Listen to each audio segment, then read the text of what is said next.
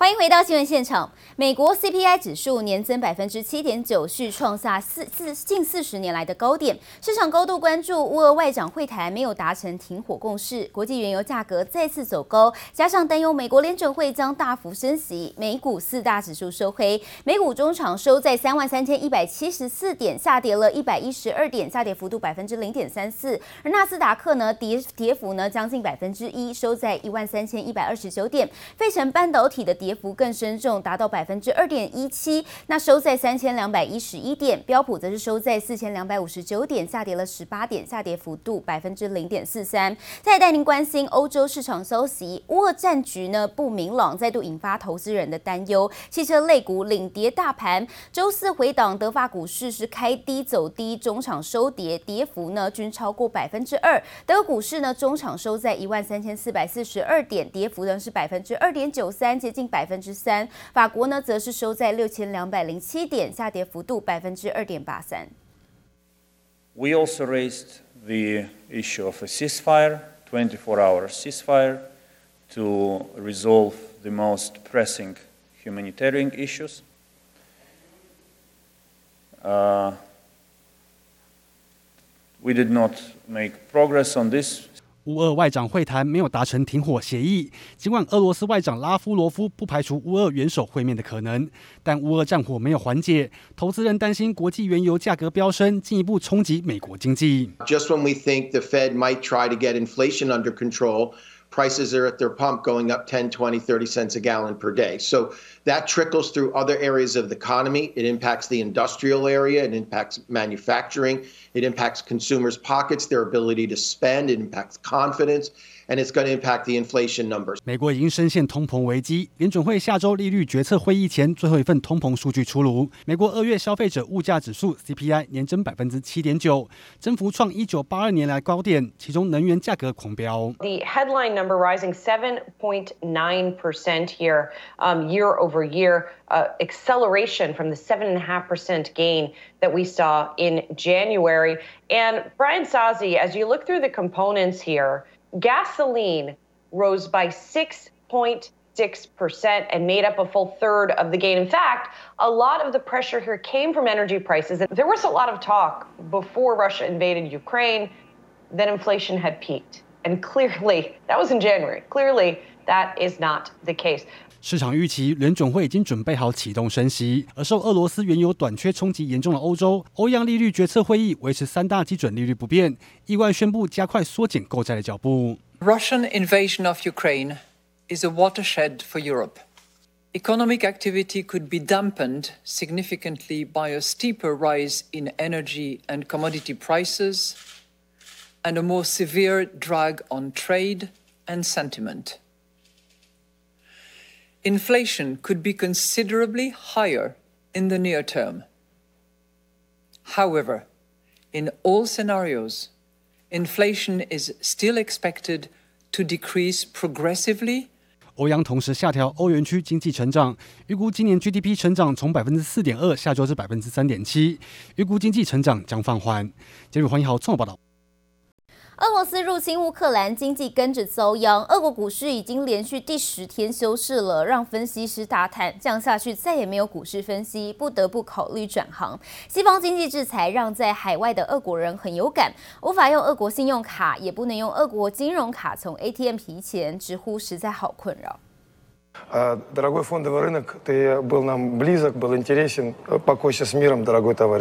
这位分析师手拿一瓶气泡水，无奈举杯祝俄国股市安息。一旁主持人看傻眼。俄罗斯股市从二月二十八日起持续休市，分析师坦言已经做好最坏打算，重操旧业。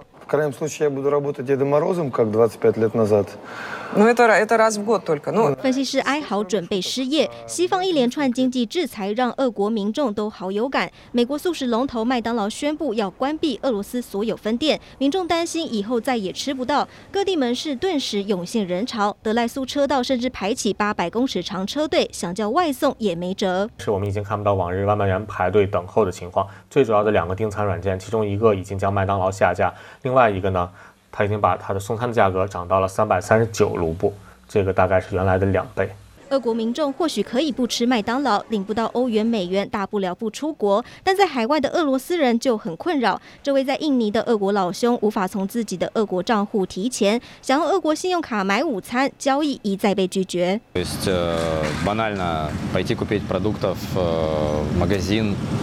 Э, там, снять наличные, пойти на рынок, э, оплатить э, проживание где-то в отеле, вилле, там, гестхаусе, неважно. Ну, то есть остались абсолютно, так скажем, отрезаны от своих финансов. Они как просто заморожены, и мы не можем ими воспользоваться здесь. Kalau untuk beberapa transaksi dari tamu Rusia, memang beberapa terakhir ini memang sedikit ada perubahan, di mana jumlah tamu memang sedikit agak menurun. tapi kita belum bisa ngasih informasi. Asumsinya mungkin ada beberapa efek dari imbas isu ini dan ada beberapa efek dari terblokirnya beberapa kartu card 俄国全国上下都逃不掉制裁波及，欧盟准备出重手，瞄准黄金签证，也就是用个人投资换取欧盟身份。欧盟议会已经正式呼吁欧盟立刻停止向俄罗斯人发放黄金护照及黄金签证，粉碎俄国富豪的移民梦。记者陈宥嘉、李芷莹综合报道。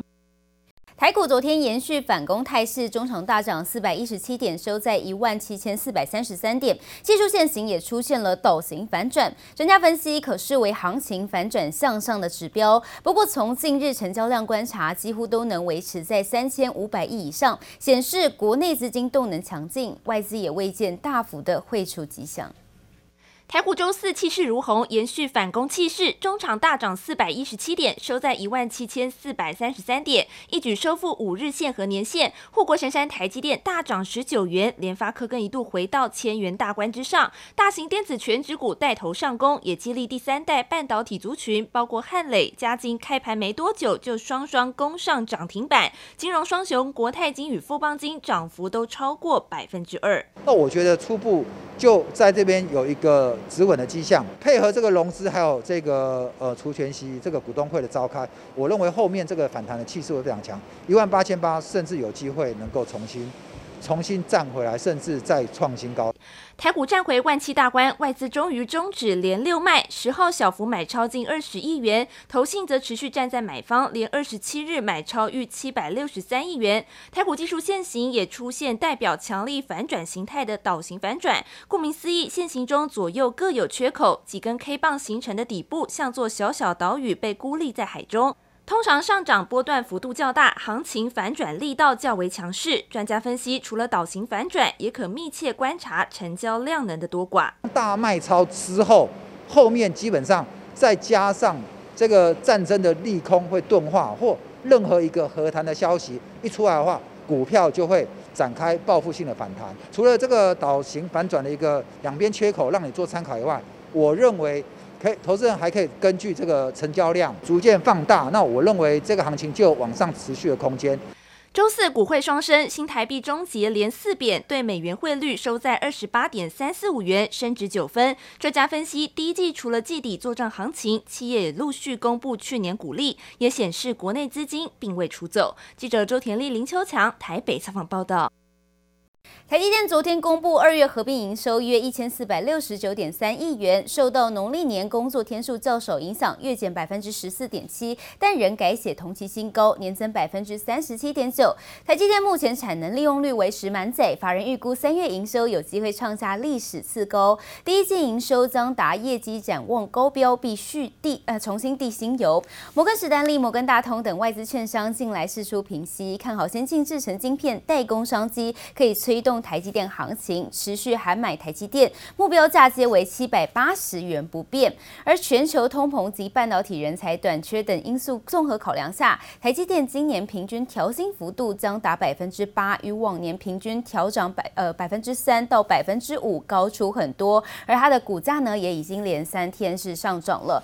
半导体船载方案厂家登十号公告，二月合并营收月减百分之十七点八，达到二点七七亿元，较去年。同期成长百分之五十二点八，为单月营收历年新高。由于地缘政治下，各国积极建置本土半导体生产链，嘉登已经成为两岸主要光罩及晶圆载具供应商。除了极紫外光光罩盒订单全年满载，并拿下全球前三大半导体厂订单外，十二寸前开市晶圆传送盒接单已经满到了第三季。法人看好嘉登全年营收上看五十亿元。刻上大大标志性 logo，苹果怪兽级个人电脑新晶片 M1 Ultra 在春季发表会上选逢登场，由晶圆代工龙头台积电五纳米独家操刀生产，渴望推升先进制程出货持续转热。另外，随着乌俄局势出现曙光，美股四大指数收高，激励台积电股价跟着点火。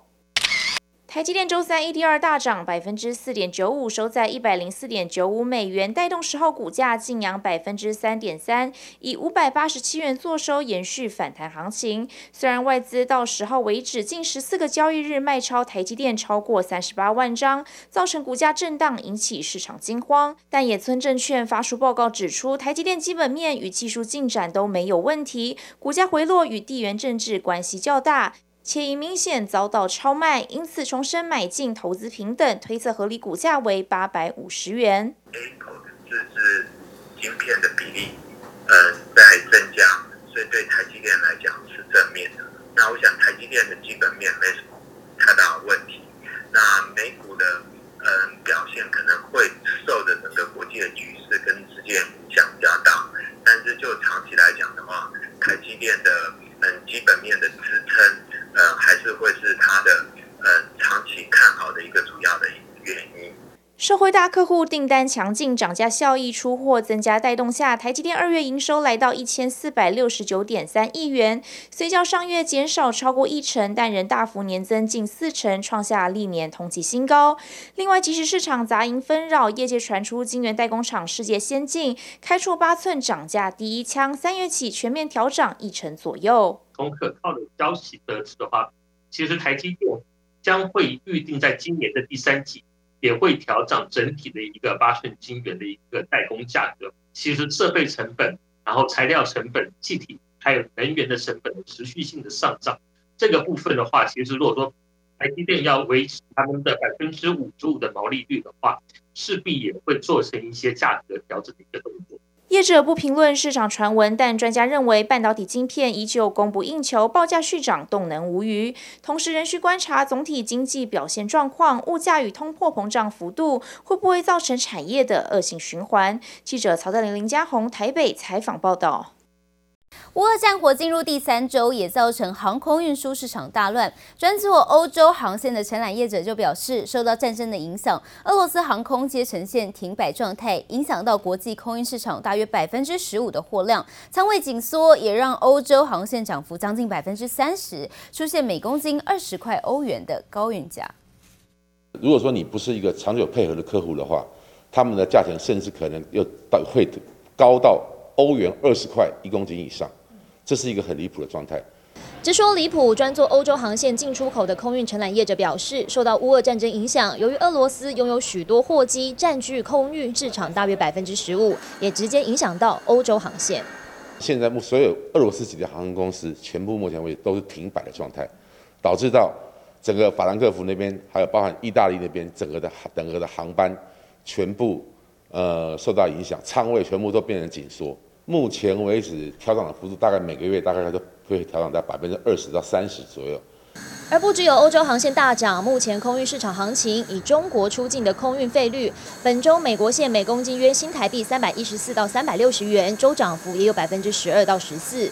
而由于台湾机队规模较小，从台湾出境的空运费率大约都比中国贵，每公斤约新台币五十到一百元。而有货代业者透露，航空运价之所以上涨，原因来自于有四架华航飞机进场维修，导致运力缩减，仓位供给吃紧，以及近期市场大客户出货，引发市场排挤效应。大概都是 high tech 的产品啊。